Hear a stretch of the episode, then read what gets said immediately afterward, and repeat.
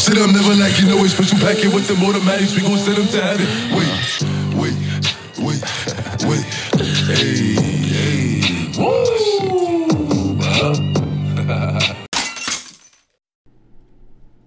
What's up, guys? Tom Kite here, Ultimate Men's Playbook podcast. Today we're talking about strategies to fight hunger. I got to tell you, it is four o'clock. I'm an hour and a half from normally having dinner. Dinner for me is uh, on a Friday night, it's grilled chicken, it's pineapple, it's a bit of a side dish, it's a coffee later on. I go to bed early and I get a really good scale weight uh, in the next day for the official weigh in. That's usually the case. For whatever reason, I've been putting in a little bit of extra work, want to get a little leaner, get that six pack really sharpened up. And I'm hungry. I'm hungry because of the extra work. Tonight, we're going on a couple's date to the Hacienda Blue. Wicked food. Uh, the place is about five minutes away. I know what I'm going to have. I'm going to have a poke bowl. It's uh, something smaller on the menu. It's um, tuna fish, there's some rice. It's a Hawaiian dish. There's some fruits and veggies mixed in. It is fucking amazing. But I'll tell you right now, it's going to completely throw off my scale weight. Number one. Number two, dinner's at quote unquote 7.30 you know how it is with restaurants when you get there you don't start eating till like 8.15 by the time they bring the stuff out to you i'm going to be super hungry but hey it is what it is Here's some key observations about hunger that I've realized that's really going to help. It's really going to resonate with you. And then when you understand these and you apply these, you're going to have the edge when it comes down to, hey, you know what, I'm kind of feeling ah, like I need to have something and maybe not the right choices. And then I'm going to give you some wicked strategies to help you overcome this situation and be who you really want to be. You know, that nice lean body, perform well, full of energy, versus succumbing to food and having food as a weakness or an escape. Point number one, key observation number one, is boredom. I know when I'm bored, I think about food. I think we all do at some point, right? But you notice when you're occupied, you know, you're on the computer, you're working on a project, you don't think about eating. It's like, no, no, I'll pass, I'll eat later on. I mean, that's the way I am. So many people use food as an escape of sort, or it's entertainment.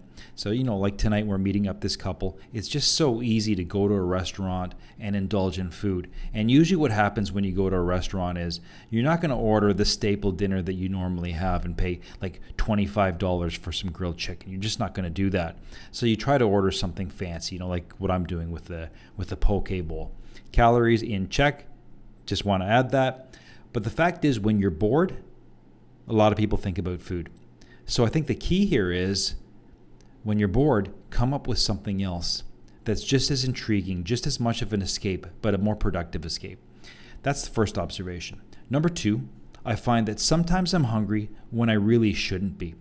Give the story one time we were in Buffalo, New York. My son and I went to one of our favorite places. It's Texas Roadhouse and it's quite an experience. You go in there, if you know, if you've been there, you know what I'm talking about. There's like peanut shells all over the floor. They give this wicked bread in a basket. You know, you ask for like seconds and thirds of this bread, and you're stuffed before your dinner comes. I usually get this big giant T-bone steak, like a 24 ounce, this baked potato with uh, marshmallows and cinnamon inside of it. Usually get a salad with that. For whatever reason, a diet Pepsi all right, I mean, I'm far from a diet with my selection. But um, the point I'm trying to make here is my son and I, one time, went out for dinner and I had this massive dish. And right afterwards, I look at him and he goes, Dad, what's the matter? I go, I'm fucking hungry. Holy shit. He says, Dad, you just ate like 3,000 calories there. How can you be hungry? I'm like, I don't know. I just am. So sometimes you're hungry when you really shouldn't be. What did I do after the restaurant? I said, let's go to Dairy Queen. Let's go get some ice cream. Let's go to McDonald's. Let's get a McFlurry. I don't know what I got, but I got something. And halfway through the ice cream, I'm like, I cannot believe how full I am. I'm stuffed. I feel sick to my stomach. My stomach is distended. I'm bloated. It might have been the pop and all of that food. I was going to explode. But the fact is, we've got these um, receptor sites that you know that indicate satiation, and sometimes they don't kick in right away. So here I am eating 3,000 calories. I could have I swear to you, have the exact same dinner again, right? When you wait a bit, things change and you're like, shit, man, I don't need the food. Number three, when I'm dehydrated, sometimes I mistake that thirst for hunger. if I were to chug down a couple of glasses of water, that hunger would be completely stopped. All right. How about you? You ever notice that when you're a little dehydrated, you mistake hunger for thirst and you know, sorry, thirst for hunger when you're really just thirsty and if you had some kind of liquids throughout the day, you'd be fine. Number 4. Certain cues set me off. If I'm driving my car on a long trip, I don't know what to do. I just feel like I need to eat something. I need to have some kind of munchies or something. I don't know what it is. Like trail mix is the worst. You go to Costco when you got the M and M's and you got the seeds and and the nuts, and it's like I could eat the whole bag on a long road trip. You know, going to Florida from Toronto, for example. Uh, bad move. Sitting in the living room and watching movies. I think that's synonymous with having popcorn. Almost everyone does it. So certain cues set you off. Number five, blood sugar levels. Sometimes on a Saturday, Saturday's my refuel, and I'll indulge in some carbs. And here's what I find if I have a bit of a junk fest and it's something like, let's say, ice cream and a piece of cake, that's, that's a shitload of carbs. What ends up happening is I get my sugar high, and then all of a sudden, a little bit later, my blood sugar drops. Now, understand with refuel, I've already eaten 3,000 calories. I shouldn't be hungry anymore, but for whatever reason, that blood sugar high followed by the blood sugar low, I'm craving carbs. It's like I need some pineapple, I need some candy, I need something. No, I don't, but my body senses that I've got this bit of a sugar low. I'm hypoglycemic. So what do you start doing? You start craving sugar, even though it makes absolutely no sense. You're stuffed. Okay, that's sometimes what happens with blood sugar levels. Number six, there's certain food that's high cal, low nutrient food versus food that's low cal, high nutrient food. Give an example. You could take something like a giant salad. Okay, I'm not talking the one with the croutons and you know the, the, the little seeds, all that kind of stuff. I'm talking about a basic salad, a really basic salad. You can have a massive bowl with some kind of light dressing, and you could spend the next 20 minutes eating that salad.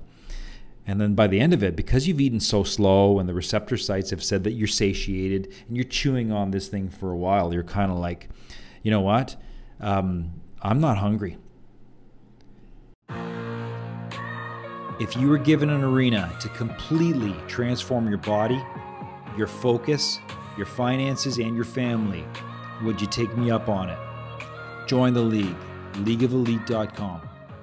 Then you've got the flip side you take a look at a food that's low nutrient, high calorie food. So one of my favorite things is a apple fritter. Tim Hortons. If you're Canadian, you know Tim Hortons. They make wicked apple fritters. It takes me about, if I try to savor it, probably about two minutes to eat it. It is so delicious. I'm licking my fingers afterwards. I think it's 350 calories. If somebody were offer to offer me a second apple fritter on a Saturday during a refuel day, I'd probably have another one. It would be gone in a minute and a half eh, or two minutes. And then once again, it'd be like, I'm still hungry. Why? Because there's no nutrients, there's no nutrient satisfaction in the body. Okay, and you had super high calories.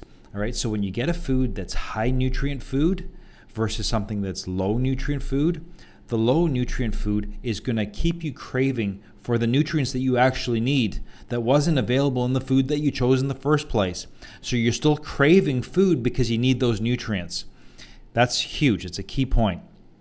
So you could get away with, let's say, 1,000 calories of the most super nutrient dense foods and not be hungry. Or you could eat 3,000 calories with very little nutrient value and you're still hungry. So the key is the nutrients. Observation number seven is mindset around dinners. You got to walk in with a plan versus just eating. I know if I walk into, let's say, a Thanksgiving dinner, I know I'm going to have a plate of protein. I'm going to have a small side of some carbs. I might load up with a salad just because there's some volume there. And because it's mom's apple pie, I'm probably going to have a small portion of apple pie. But I'll tell you what, I go in with a game plan. I'll ask whoever's there, hey, what are you making? Just out of curiosity, what are you making? I don't think it's rude to ask that. Um, especially if you have dietary considerations, to ask, hey, I'm just really excited about you guys having ham or turkey. Oh, we're having turkey, right? And you listen for cues. If they're saying something like, you got to try this fantastic rhubarb pie, then at least you're aware that you're going to have rhubarb pie um, presented to you. But the point is, have a plan. Here's what people normally do they usually say, fuck it, it's Thanksgiving dinner. I'm going to have a second helping. I'm going to have a third helping. I'm going to have that second piece of apple pie. And and things just don't work out. It's the same with buffet parties. Like I walk in with the mentality of I'm going to load up with water beforehand because I know I'm going to be tempted. I'm a disciplined dude and I'm going to stick with the plan, but I don't like looking at food and being tempted. So I'm going to have exactly, I'm going to have a plan. I'm going to get some protein, a little bit of a side salad. Even though I like this, this, this, and this on the table, I'm going to avoid it or maybe have a small, small little sampling of it. I'm going to get my caloric total for that meal which might be six, seven, a thousand calories. And then what I'll do is, instead of alcohol, I'll have a diet pop. There's something about carbonated drinks. Um, I'm not a big fan of pop these days, but I know if I'm at a party, uh, rather than munching on some chips, have a couple of diet pops. Believe me, that fills you up big time. And then you win the day, or at least you mitigate the damage from that day. So, those are some key uh, observations that I've made. Let's talk about some strategies. So, strategy number one slow down. Slow down what you're eating.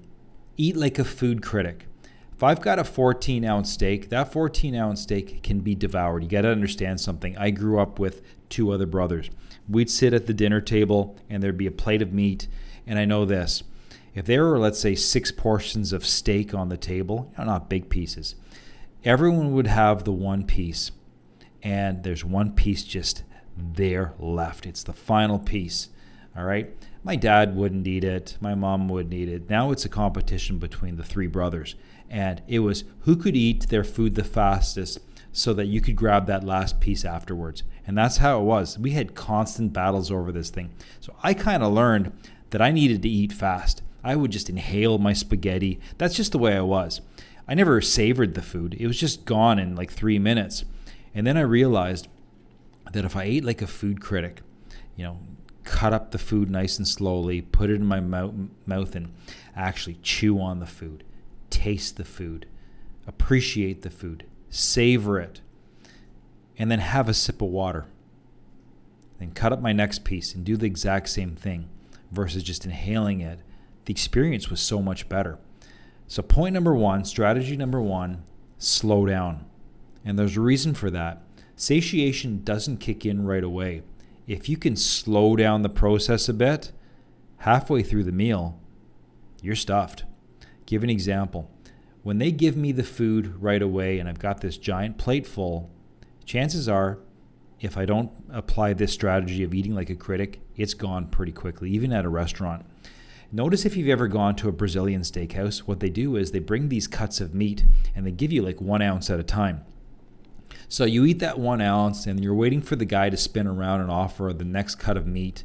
But because you've had time to let your um, your stomach feel this food and the receptor sites go off for satiation, the next time that person brings the second ounce of food, you're kind of like, okay, this was good seven ounces later, you're no longer hungry because the process took a while versus just inhaling those seven ounces in like three minutes.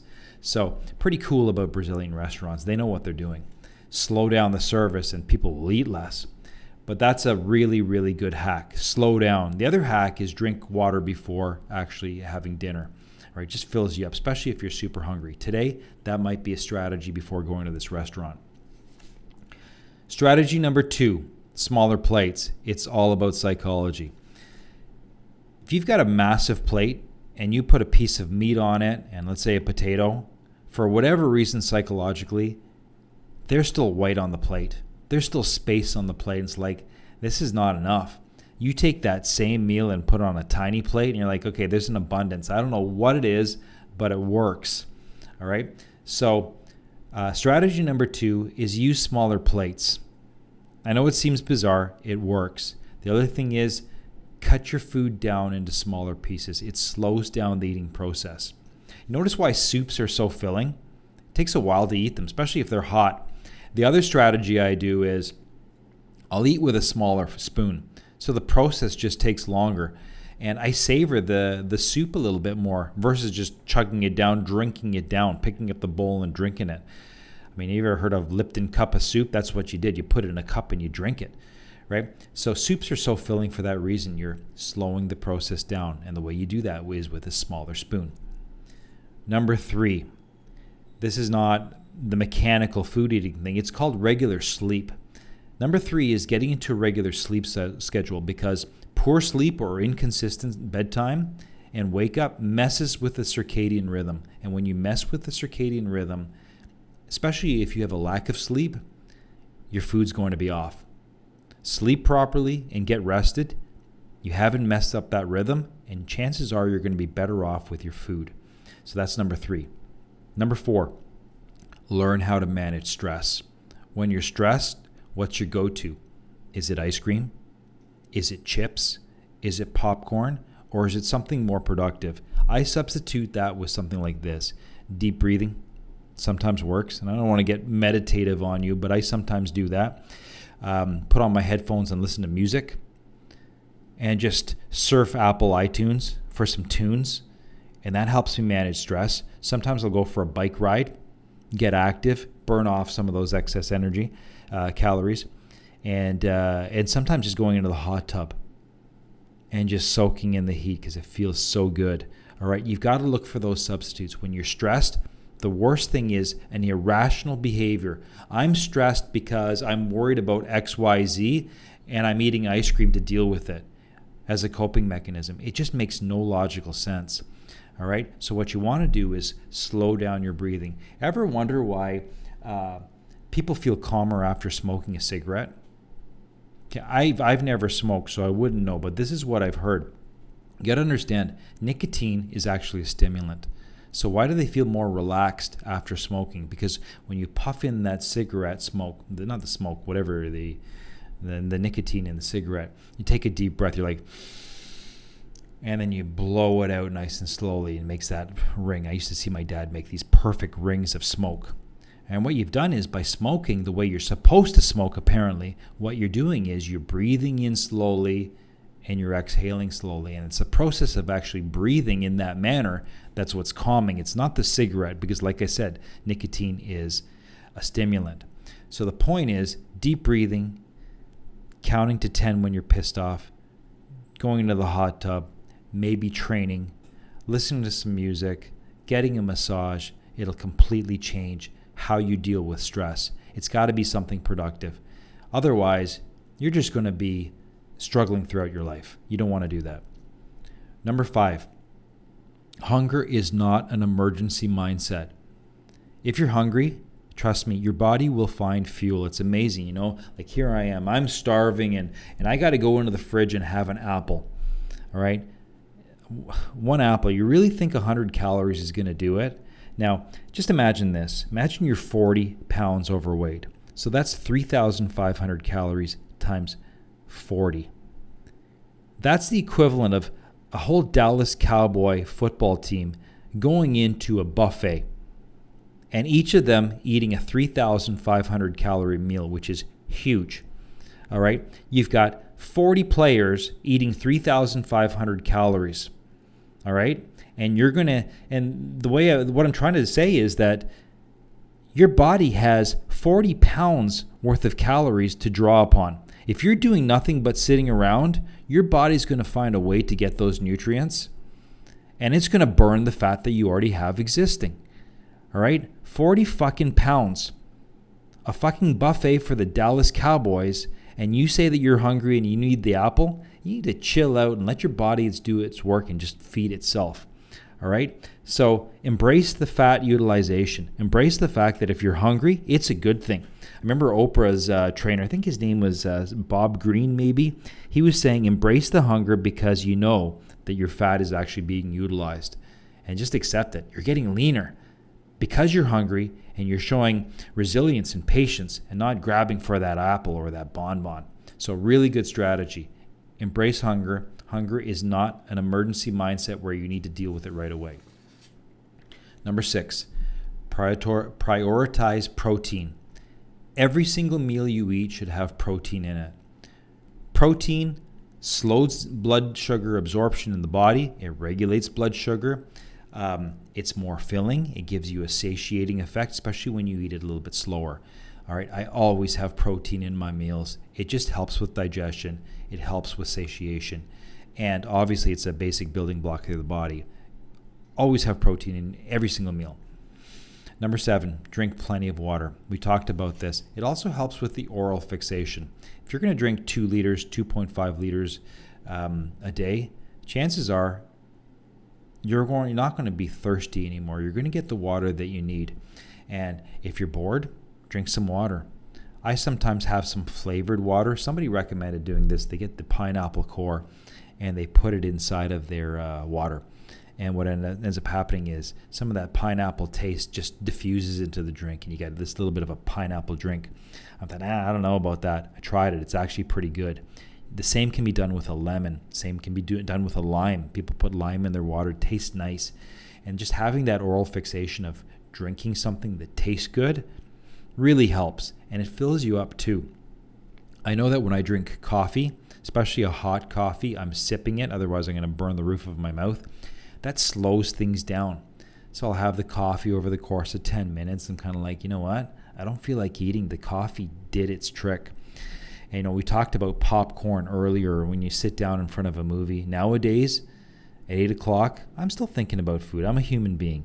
All right. I know that I can either think about food and and resist and be pissed off, or I can think about food and have a coffee in its place enjoy the coffee, which has very few calories, and feel satisfied that I had something in front of the TV during that movie or TV show.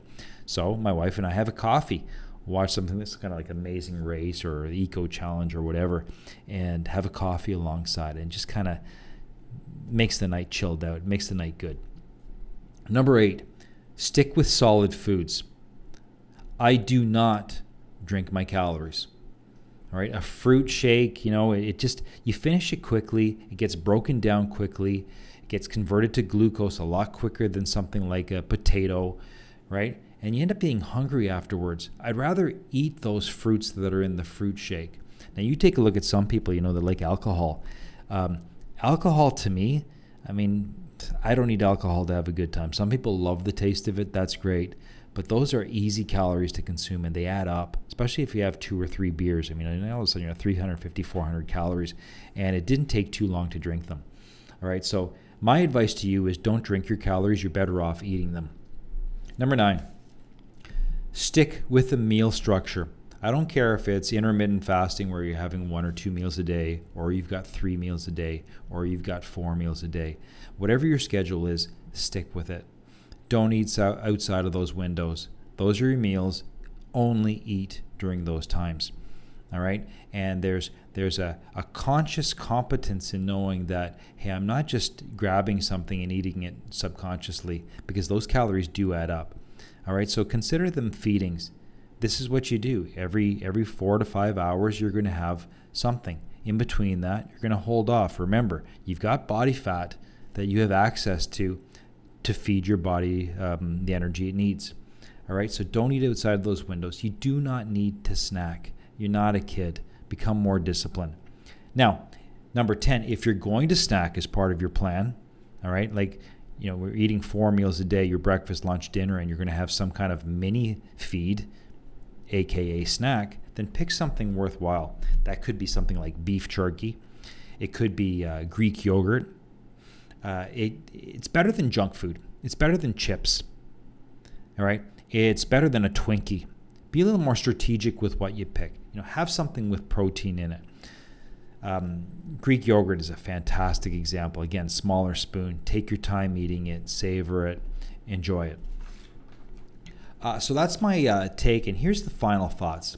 The best thing you could do is have a structured food plan, eat the proper amount of calories, have the proper amount of protein.